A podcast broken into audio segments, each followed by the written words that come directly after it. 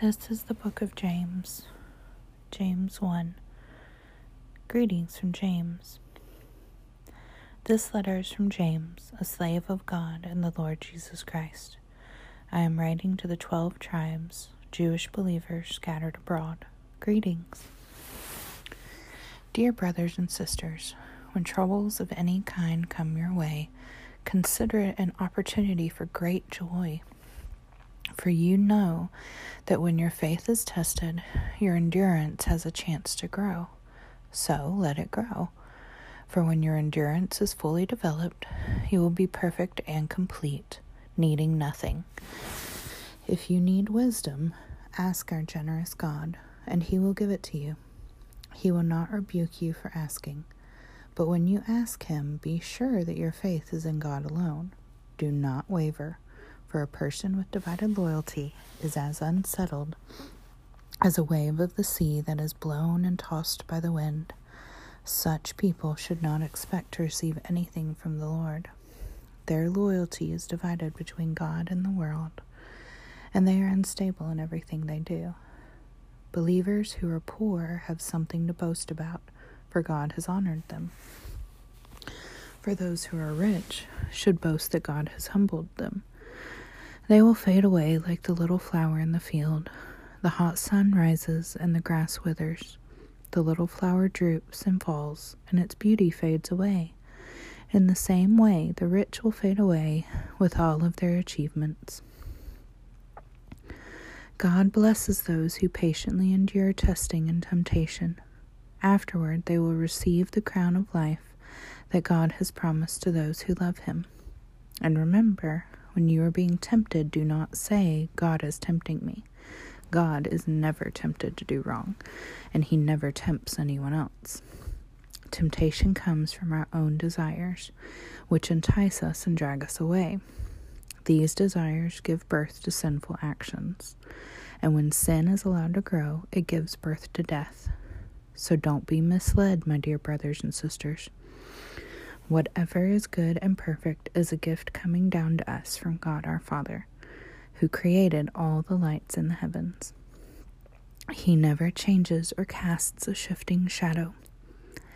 He chose to give, give birth to us by giving us His true word. And we, out of all creation, became His prized possession. Understanding this, my dear brothers and sisters, you must all be quick to listen, slow to speak, and slow to get angry. Human anger does not produce the righteousness God desires. So get rid of all the filth and evil in your lives and humbly accept the word God has planted in your hearts, for it has the power to save your souls. But don't just listen to God's word, you must do what it says. Otherwise, you are only fooling yourselves. For if you listen to the word and don't obey, it's like glancing at your face in a mirror. You see yourself, walk away, and forget what you look like. But if you look carefully into the perfect law that sets you free, and if you do what it says and don't forget what you heard, then God will bless you for doing it. If you claim to be religious but don't control your tongue, you are fooling yourself and your religion is worthless. Pure and genuine religion in the sight of God the Father means caring for orphans and widows in their distress and refusing to let the world corrupt you.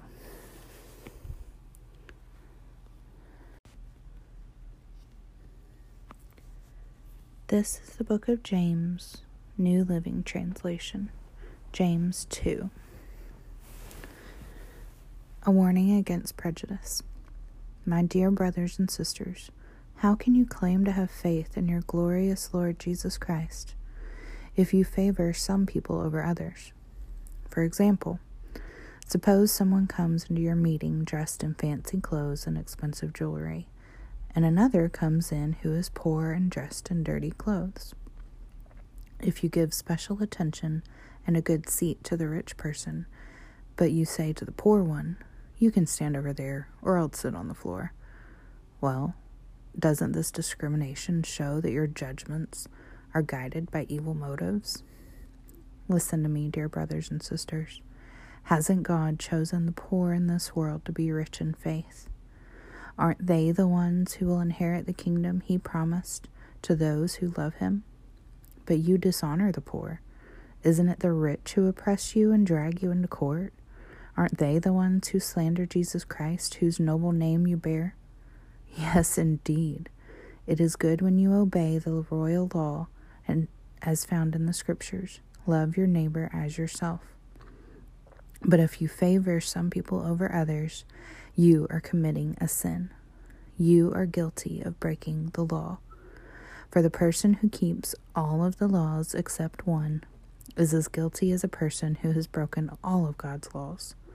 For the same God who said, You must not commit adultery, also said, You must not murder. So, if you murder someone but do not commit adultery, you have still broken the law. So, whatever you say or whatever you do, remember that you will be judged by the law that sets you free. There will be no mercy for those who have not shown mercy to others. But if you have been merciful, God will be merciful when He judges you.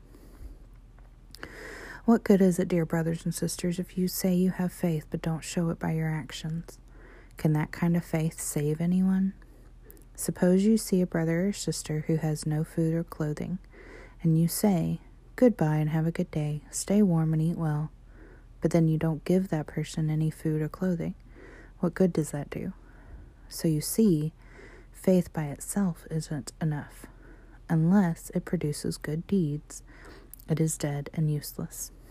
Now, someone may argue some people have faith, others have good deeds. But I say, how can you show me your faith if you don't have good deeds? I will show you my faith by my good deeds. You say you have faith, for you believe that there is one God. Good for you. Even the demons believe this, and they tremble in terror. How foolish. Can't you see that faith without good deeds is useless? Don't you remember that our ancestor Abraham was shown to be right with God by his actions when he offered his son Isaac on the altar. You see, his faith and his actions worked together. His actions made his faith complete. And so it happened, just as the scriptures say. Abraham believed God, and God counted him as righteous because of his faith. He was even called the friend of God. So you see, we are shown to be right with God by what we do not by faith alone. Rahab the prostitute is another example. She was shown to be right with God by her actions when she hid those messengers and sent them safely away by a different road. Just as the body is dead without breath, so also faith is dead without good works.